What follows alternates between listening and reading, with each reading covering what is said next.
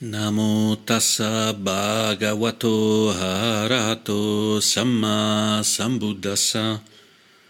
Namo tassa bhagavato arahato samma sambuddhassa. Namo tassa bhagavato arahato samma sambuddhassa.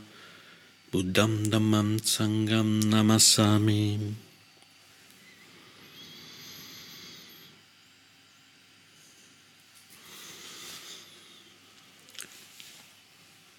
Buddham saranang gacchami, Dhammam saranang gacchami, Sangham saranang gacchami.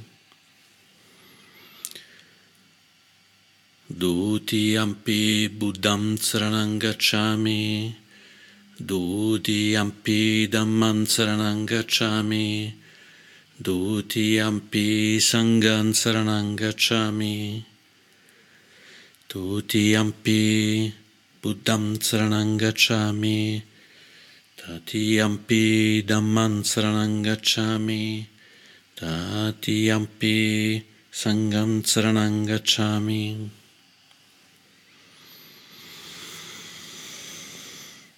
Questa è la formula in cui tradizionalmente chiediamo e prendiamo i tre, i tre rifugi di, nel Buddha, nel Dhamma, nel Sangha, ripetendolo tre volte. Buddham Saranang Gacchami vuol dire semplicemente prendo rifugio nel Buddha e così Dhamman Saranang Gacchami nel Dhamma e Sangam nel Sangha. Il rifugio che prendiamo nel Sangha è tradizionalmente nel Sangha degli quattro esseri nobili, che sono gli esseri nobili pienamente illuminati, gli Arant come il Buddha o gli Arant. L'altra tipologia è coloro che non rinasceranno, sono, sono morti e stanno nelle terre pure prima di raggiungere l'illuminazione, quindi prima di, di rinascere. Ancora un'altra volta non ci sarà un'ulteriore rinascita. L'altra categoria è invece quelli che moriranno e nella vita successiva raggiungeranno inevitabilmente il Nibbana. E l'ultima categoria è coloro che sono entrati nella corrente che hanno posto fede assoluta nell'insegnamento del Dharma, hanno realizzato Anatta e Aniccia, la non esistenza di un sé stabile all'interno degli aggregati e del continuo mutamento di tutto ciò che è formato dagli aggregati, tutto ciò che è nato inevitabilmente destinato a esistere per un po', cambiare e poi svanire.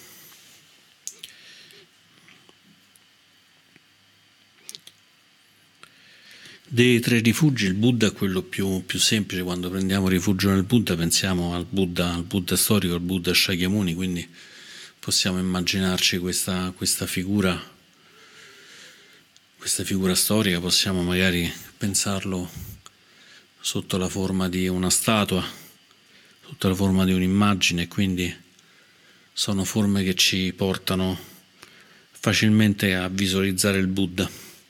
Quando pensiamo al Dhamma pensiamo agli insegnamenti che ascoltiamo, che leggiamo, i sutta del Buddha, insegnamenti che troviamo scritti o letti di Ajahn Chah, ad esempio magari gli insegnamenti che ascoltiamo, che ascoltiamo di, di Dharma dai monaci, dai monache, ma anche dai laici e dalle laiche. Però il Sangha rimane un pochino più staccato, staccato perché parliamo della comunità, c'è anche il Sangha monastico, il Bhikkhu Sangha, il Bhikkhu Sangha che chiaramente rappresenta il Sangha dei monaci, chiaramente così come c'è il Sangha delle Bhikkhuni, delle monache e i Sangha de, dei laici e delle laiche. Però ci sono dei momenti in cui invece il Sangha emerge più, verrebbe da dire, in italiano mi verrebbe da dire prepotentemente, ma è un termine quanto mai, quanto mai sbagliato, forse direi emerge più gioiosamente. In questi giorni al monastero Santa Cittarama si sta facendo la festa di inaugurazione del Tempio, che era una festa che andava fatta prima del, del Covid, durante il Covid, poi col Covid si è fermato tutto quanto, è stata spostata fino, fino ad adesso perché sono arrivati monaci da, da tutte le parti del mondo e quindi si è dovuto aspettare che un po' in tutte le parti del mondo si riaprissero bene i voli, ci fosse la disponibilità a viaggiare e così via. Il Tempio c'è da, c'è da diversi anni, nel 2018 fu, fu, ordinato monaco Santidaro, che è uno dei monaci italiani. E fu una cerimonia molto bella anche perché fu il primo monaco a essere ordinato all'interno del Tempio. Per essere ordinato all'interno del Tempio si fece un'area, un'area sacra, quella dei Sima, e mm, l'inaugurazione in realtà consiste nel porre delle pietre intorno all'area sacra che delimitano lo spazio sacro, che serve proprio per, per le cerimonie, in particolare quelle di ordinazione dei, dei monaci. Questa cerimonia avverrà questa domenica. Oggi sono stati rimossi, rimosso il sima precedente e domenica verrà posto il nuovo sima. In questo momento ci sono otto otto palle di pietra di, di, marmo, marmo di Carrara che è stato spedito in Thailandia per essere trasformato in queste bellissime palle che sono grandi più o meno mm, forse una cinquantina di centimetri di, di diametro. E oggi molte persone, in particolare la comunità thailandese, venivano con delle foglioline d'oro e le attaccavano su queste pietre. Quindi le pietre di marmo che prima erano semplice marmo ora sono quasi tutte completamente eh, risplendenti, risplendenti d'oro. In tutto questo al monastero in questo momento ci sono circa 80, 80 monaci, a seconda dei conteggi 80-84, ma ne sono arrivati talmente tanti che è veramente difficile contarli. Più chiaramente molti laici che stanno al monastero aiutando nell'attività di servizio o semplicemente stando lì per ascoltare, per ascoltare gli insegnamenti di questi, di questi monaci. E c'è questa, questa bella catena del Bhikkhu Sangha, del, del Sangha de, dei monaci, ma che è rappresentato da persone che senz'altro fanno parte dell'aria Sangha, del Sangha degli esseri nobili, che stanno tenendo discorsi sia in momenti formali dentro, dentro al Tempio, ma anche in modo informale, semplicemente camminando, camminando all'interno del monastero e chi vuole porgli domande può, può trovare il modo per, per fargliele. Talvolta i monaci hanno anche piacere di rispondere a domande e sono loro stessi che ti dicono: Beh, non c'hai qualche domanda da fare a un monaco? Quando ti capiterà di farmi una domanda, io che sto magari a mille chilometri da qui, 5.000 chilometri, 7.000 chilometri, Abbiamo anche monaci che arrivano dal Canada, addirittura dalla Nuova Zelanda. Allora in questi momenti diventa più, più facile sentire, sentire, il rifugio nel, nel Sangha perché semplicemente ascoltando, ascoltando questi magnifici insegnamenti, a volte complicati, a volte molto semplici, a volte semplici, ma poi con un salto, un salto che mostra che quella semplicità è semplicità nei metodi, ma è tutt'altro che facilità, è tutt'altro che una cosa banale, ma che è la semplicità che ci consente però di, di, raggiungere, di raggiungere, qualcosa che sta dietro, dietro la semplicità degli insegnamenti del Buddha un po' ascoltando questi insegnamenti formali, un po' ascoltando le risposte alle domande che gli poniamo, un po' anche semplicemente stando con i monaci, giocando, scherzando, ritrovando magari anche vecchie, vecchie amicizie per cui si vanno a, a porgere i rispetti ai monaci, cosa che si fa tipicamente facendo tre inchini, tre inchini a, al monaco o alla monaca per cui si ritrovano di fatto vecchi amici, vecchi maestri. O magari, magari c'è qualche monaco che non si conosce e si chiede a un amico di presentarcelo in modo da, da, da scoprire chi sono quest'altri esseri, queste altre persone che sono comunque pienamente partecipi del, dell'idea di propagare, di sviluppare e propagare il Dharma. E non è difficile vedere che molte di queste persone hanno delle caratteristiche di, di luce propria, di, di splendore proprio, non perché sia uno splendore soprannaturale, ma semplicemente perché fanno dei sorrisi così aperti, così inclusivi, così dolci che si capisce che dietro c'è un cuore veramente molto, molto aperto. Mi piace sempre dire che l'insegnamento migliore dei monaci è quello del, della loro stessa presenza, ma fra gli insegnamenti che i monaci danno con la stessa loro presenza, l'insegnamento più prezioso a mio avviso è quando sorridono.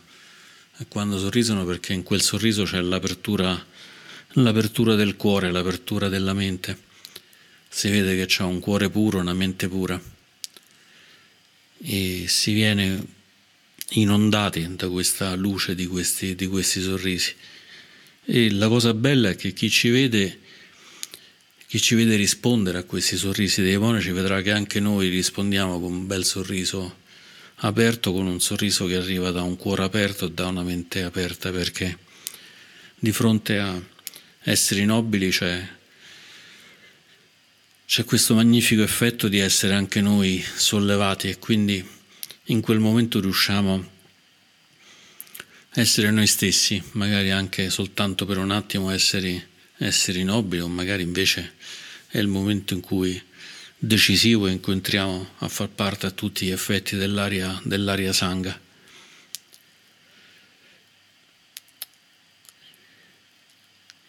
E quando io penso al rifugio nel sangha, rifugio nel sangha,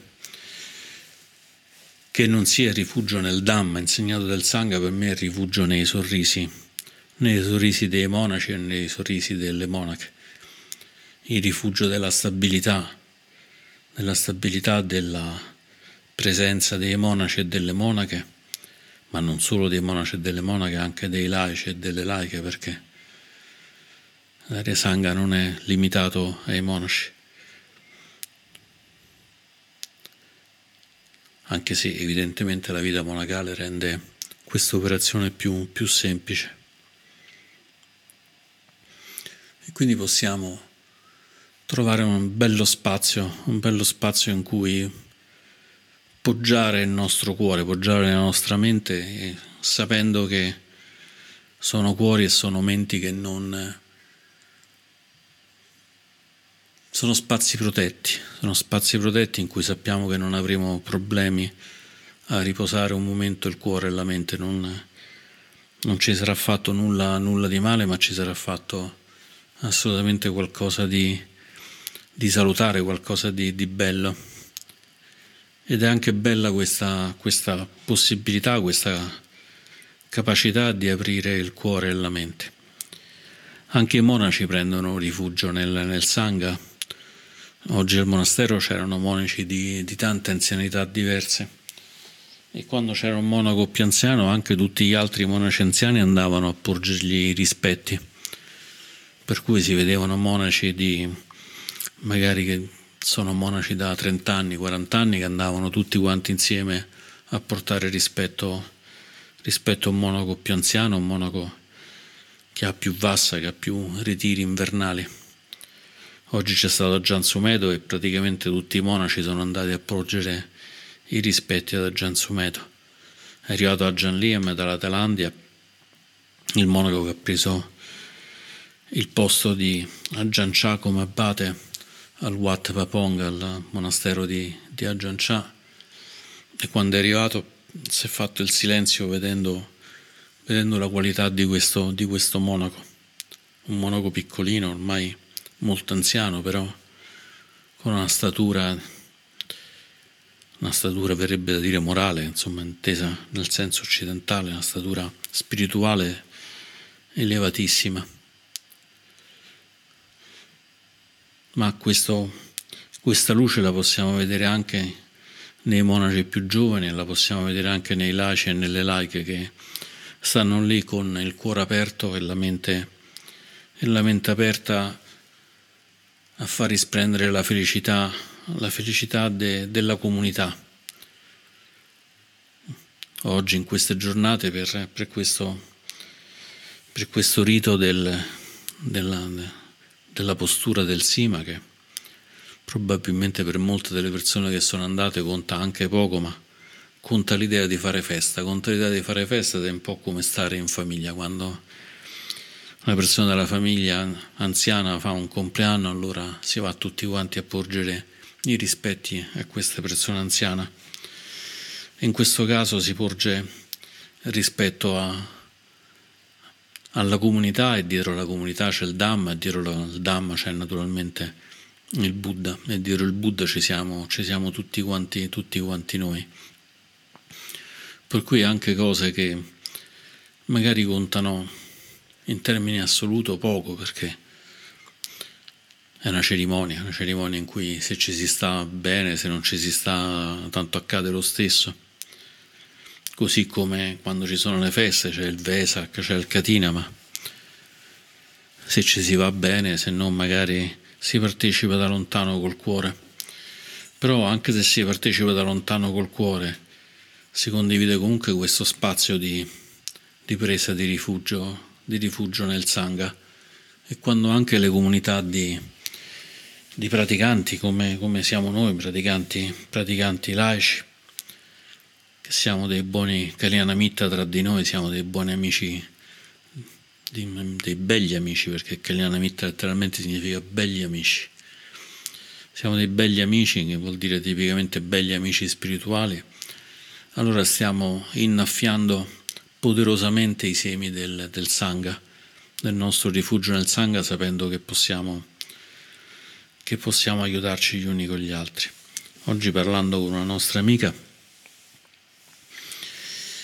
mi diceva sì, avrei tante domande, ma non so se sono le domande giuste. E io ho detto guarda, dico, ai monaci in particolare, all'ottimo, a Gian Ciandapalo ho chiesto di tutto, mancava solo che chiedessi come si cambia il rubinetto che, che sgocciola e penso poi il resto di avergliele fatte veramente tutte le domande. Domande che mi sembrano molto intelligenti, domande che poi dopo ho capito che erano veramente molto, molto sciocche e ho sempre ottenuto qualche risposta e la cosa bella è che ho sempre ottenuto risposte estremamente diverse da quelle che, che mi aspettavo. E c'è in questa, in questa operazione di chiedere supporto al Sangha, chiedere supporto all'amico spirituale, anche un'operazione di, di messa a punto della nostra pratica, in modo di non, non essere completamente soli, perché essere soli va bene ed è molto bello nella pratica, praticare anche da soli, praticare in silenzio. Però è anche bello avere un confronto, avere un consiglio su come praticare.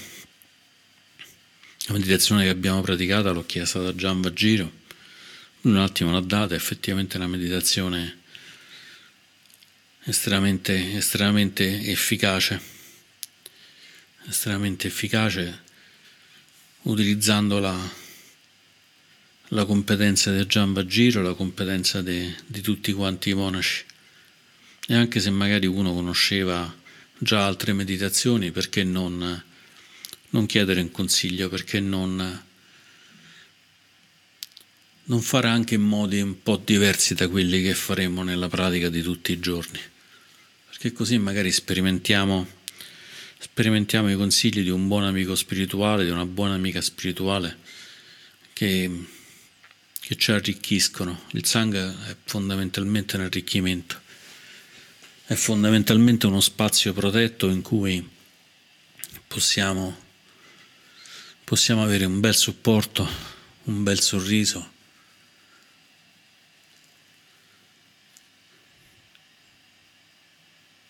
E stare sereni, stare sereni in gioia, stare sereni in gioia. Spesso quando si sta con, con gli amici spirituali si ride molto, si gioca molto. E se andiamo a vedere questo accade perché c'è questa, questo spazio di, di protezione che non è dato dal fatto che sia un ambiente chiuso, sia un ambiente settario, che anzi è tutto, tutto esattamente il contrario, ma semplicemente che sono spazi in cui non, non c'è interesse, non c'è interesse personale. Come dice il motto di un'altra associazione, sia al di sopra di ogni interesse personale. E si sente, si sente che quando si sta con gli amici spirituali si è, si è in questo spazio dove non si è liberi e, e si ottiene soltanto l'aiuto, poi quell'aiuto che si riesce a dare agli altri, quell'aiuto che possiamo dare noi agli altri per quello che noi riusciamo a capire dall'aiuto che ci viene dato, ma sappiamo in ogni caso che quello che chiediamo, quello che diamo, quello che ci viene chiesto, quello che ci viene dato è comunque qualcosa di, di puro, cioè la purezza del Dhamma, la purezza della, della pratica, la purezza della pratica incarnata. E sapendo che il Buddha ci ha lasciato questo enorme regalo di, di di praticare anche in gruppo, di praticare in gruppo e di avere un bel supporto. E quindi questi sono buoni momenti in cui possiamo, possiamo sentire forte il, il rifugio nel, nel Sangha, così come possiamo sentire il rifugio nel Sangha quando pratichiamo una meditazione che ci ha consigliato un monaco. Possiamo sentire forte il rifugio nel Sangha nel momento in cui facciamo qualcosa per i nostri amici spirituali, magari organizziamo un evento o semplicemente anche nel momento in cui ci incontriamo con gli altri, sapendo che incontrarsi con gli altri dà forza a noi, dà purezza a noi, ma siamo anche noi stessi a dare forza e purezza agli altri. È impossibile non, non stare da tutti e due i lati di questo, di questo aspetto cerchiamo purezza e diamo purezza. E sappiamo che in quei momenti cerchiamo di mettercela tutta per, per fare quello che consiglia il Buddha, anzi quello che consigliano tutti i Buddha, come si dice nel Dhammapada, quello di fare ciò che è salutare, di non fare ciò che non è salutare e di purificare la mente, la mente e il cuore. E questo, come dice il Dhammapada, è l'insegnamento di, di tutti i Buddha. E questo è l'insegnamento che riverbera in tutti, in tutti i Sangha. E quindi è su questo nobile insegnamento che possiamo fare affidamento. E concludo queste, queste riflessioni oggi. Grazie.